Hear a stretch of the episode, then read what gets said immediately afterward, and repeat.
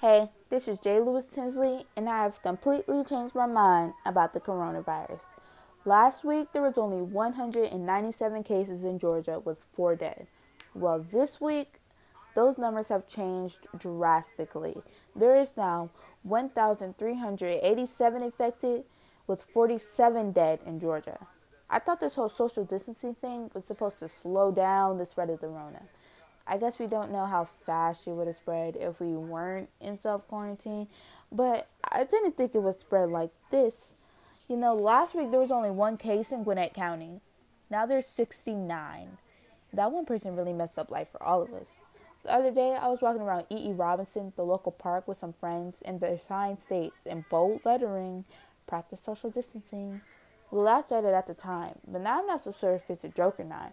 I mean, I'm not going to start walking around in a hazmat suit or anything, but I will be more precautious. Did you know that nurses are suffering the most? All day, every day, they have to wear masks and goggles that leave bruises on their faces to protect them from the risks that people are putting them through. Nurses don't even get a raise for all the trouble they have to go through making sure people aren't sick. But what about their health? They have kindly asked people to stay at home and stop going in for testing on social media because it's safer for everyone. But some people are paranoid and they think they have it because of a small cough. You know, this could actually be because of that serious um, medical condition, hypochondria, where you think you're sick all the time. But, you know, whatever. Speaking of testing, have you seen what they do to test for it? They stick one of those long Q tips through your nose until it hits the back of your throat. Why can't they just test our blood? You know, I can do needles, but sticking a stick up my nose is a no go for me. They're gonna have to sedate me or something. In other news, my Mima has successfully made it back to North Carolina from New York before Trump sent the National Guard to contain the state.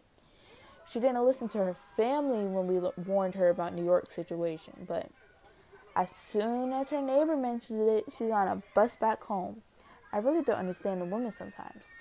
Maybe she saw that on March 18th there were only 2,000 cases, and on March 22nd there were 15,000 cases in New York, and she finally decided to get the heck out of there. Anyways, the corona has already taken sports, movies, reality TV, you know, just television in general.